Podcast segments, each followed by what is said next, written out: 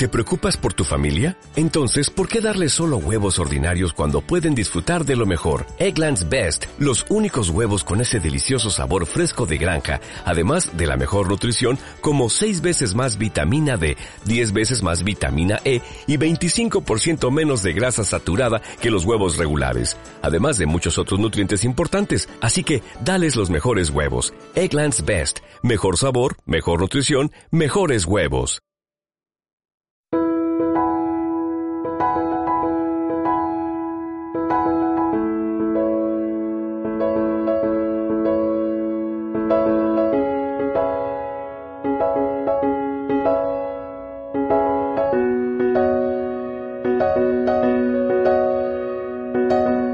Ha zanjado el Tribunal Supremo el tema de las tarjetas revolving.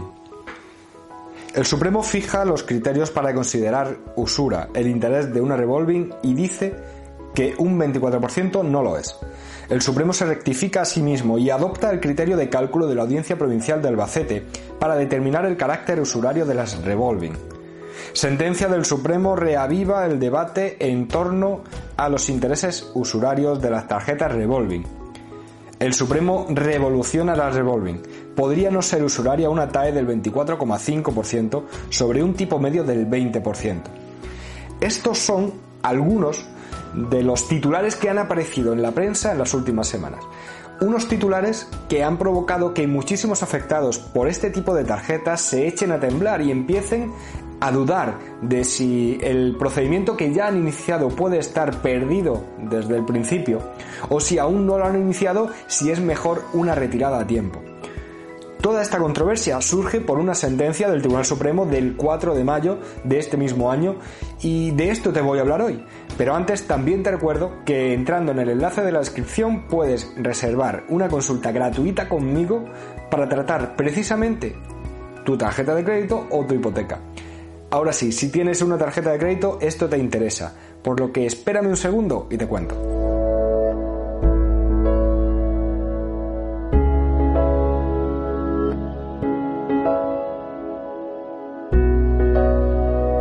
Antes de nada me presento, soy Javier Fuentes, abogado y el fundador del despacho que le da nombre a este canal, Juris Firma Abogados. Bueno, como os decía en la semana última o en las últimas dos semanas, hemos visto en la prensa muchísimos titulares que vienen a decir que se ha cambiado el criterio sobre la usura de los contratos de tarjeta de crédito, de las llamadas tarjetas revolving. En esas noticias se decía que ahora para el Tribunal Supremo ya no era tan fácil declarar la usura de un contrato porque se ampliaban los márgenes que tendría que haber entre el tipo de interés de una tarjeta, concretamente entre la TAE de una tarjeta y el tipo medio de este tipo de tarjetas. De forma que en este caso entiende que no es usuraria una tarjeta de crédito que tiene una TAE del 24,6% al partir de que la TAE aplicada por las entidades bancarias en este tipo de tarjetas en el año 2006 era superior al 20%, incluso que era habitual que superase el 24, 25 y hasta el 26%. Sin embargo, de lo que dicen estas noticias a lo que dice la sentencia realmente y sobre todo a lo que se discute en la sentencia hay un camino muy largo. Pero para que se pueda entender todo este asunto y el por qué, y con esto ya te adelanto el final, nada ha cambiado con lo que ha dicho ahora el Tribunal Supremo, tengo que empezar por explicar qué es lo que había dicho antes el Tribunal Supremo, qué valores son los que se publican por el Banco de España y qué es lo que se ha dicho ahora. Muy resumidamente, cuando hablamos de usura de una tarjeta de crédito o de cualquier producto financiero, lo que estamos es analizando si el tipo de interés que se establece en esa tarjeta es notablemente superior al tipo de interés normal que se viene estableciendo.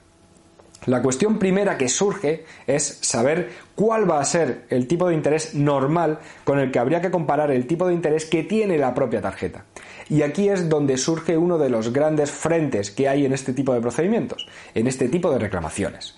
Porque el Banco de España recopila todos los tipos de interés que se van estableciendo por los distintos bancos en los distintos productos financieros. Hipotecas, préstamos personales, depósitos bancarios, eh, créditos, tarjetas de crédito, etc. Y con todos esos datos hace sus estadísticas y publica los valores que van estableciendo las entidades financieras en cada uno de esos productos. Bien, pues las tarjetas de crédito son un tipo de producto que estaría dentro de lo que se llamarían créditos al consumo, al igual que están los préstamos personales, la financiación de servicios de consumo, etc. Y como parte de los créditos al consumo, los valores de estas tarjetas de crédito se tenían en cuenta para sacar por parte del Banco de España el tipo medio de los créditos al consumo.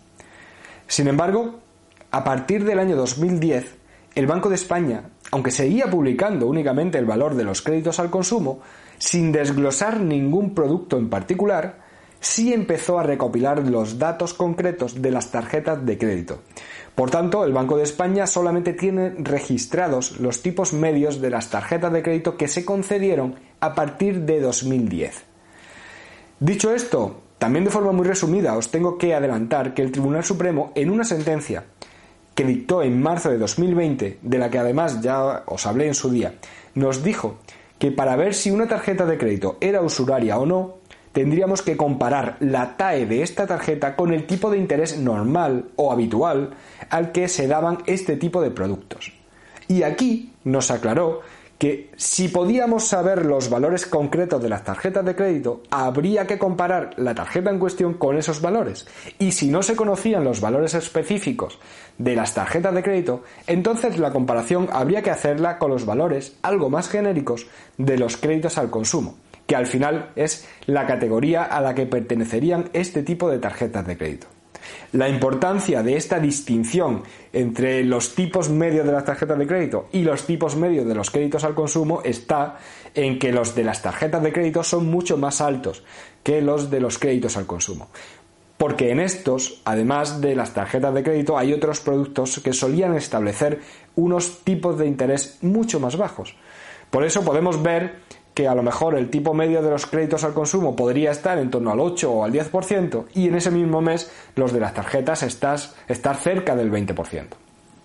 Bueno, pues una de las cuestiones que hay que tener presente para ver si ahora el Tribunal Supremo ha cambiado o no lo que dijo en su día es que aquí lo único que se ha recurrido y por tanto lo único sobre lo que se puede llegar a pronunciar el Tribunal Supremo es si debe compararse con el tipo medio de los créditos al consumo o con el valor más específico de las tarjetas de crédito, es decir, con el tipo medio de las tarjetas de crédito. Realmente, algo que fue lo que ya dijo en el año 2020. Y además tiene sentido que se le preguntara eso mismo porque cuando se hizo este recurso todavía no se conocía la sentencia del año 2020. Por tanto, el Tribunal Supremo no entra a analizar los valores de los créditos al consumo o de la tarjeta de crédito, ni hace esa comparación, algo que ya eh, se hizo por parte de la Audiencia Provincial. Y no lo hace simplemente porque no eh, es algo sobre lo que se pueda pronunciar, porque no se ha recurrido eso.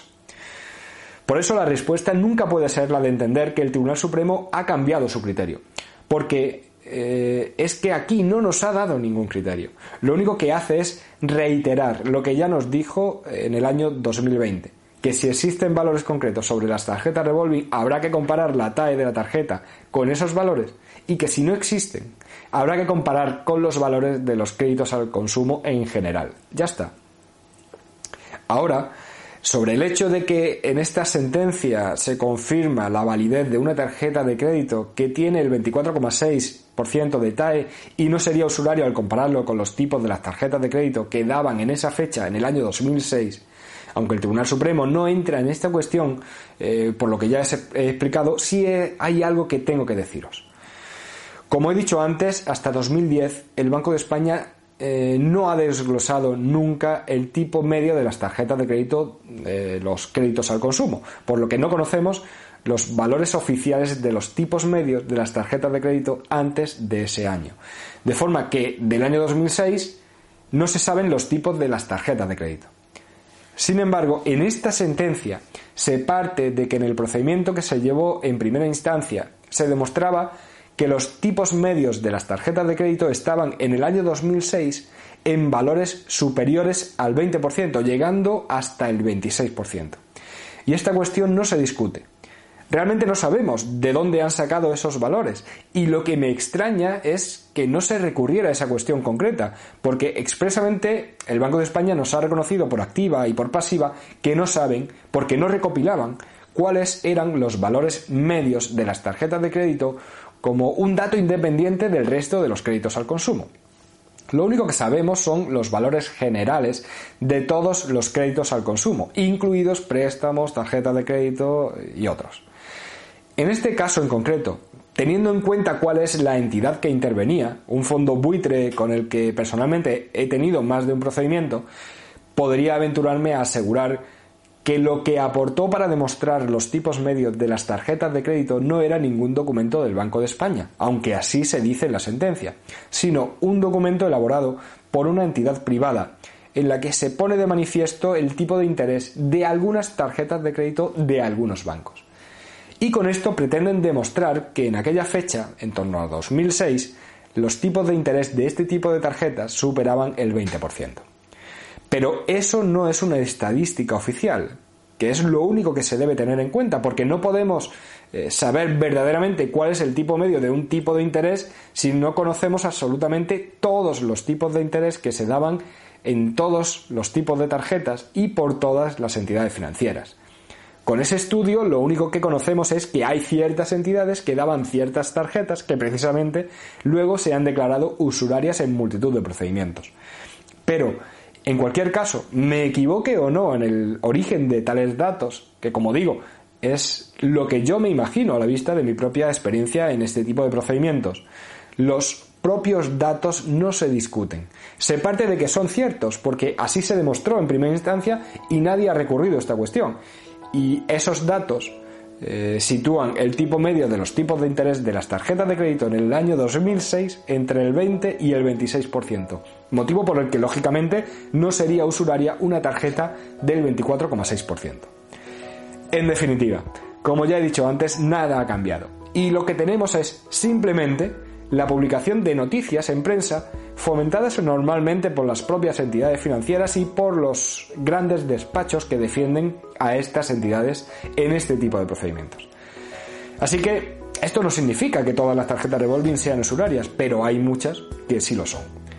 Dicho esto, espero haber podido aclarar toda esta cuestión, que sé que no es sencilla, sobre todo para, para comprimirlo en una grabación y que se entienda. De, todas formas, te animo a que dejes un comentario, incluso para que se pueda aclarar algo que no esté claro. Y te pido que me ayudes dándole a me gusta, compartiéndolo o incluso suscribiéndote al canal. Un abrazo muy fuerte y hasta luego.